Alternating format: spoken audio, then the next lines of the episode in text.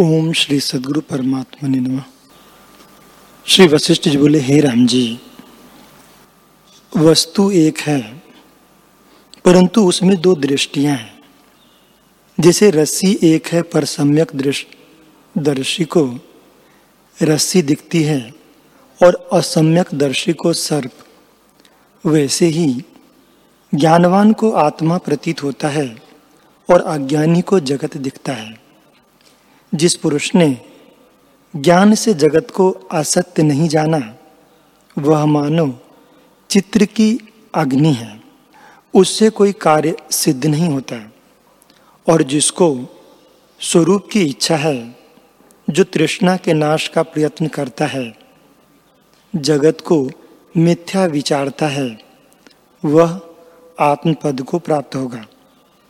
उसकी तृष्णा भी निवृत्त हो जाएगी। हे राम जी ज्ञानवान की तृष्णा स्वाभाविक मिट जाती है। जैसे सूर्य के उदय से अंधकार मिट जाता है, वैसे ही वस्तु की सत्ता पाकर उसकी तृष्णा नष्ट हो जाती है। वह परम पद में स्थित होता है।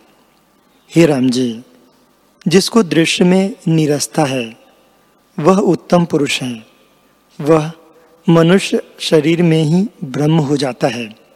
उसको मेरा नमस्कार है। वह मेरा गुरु है।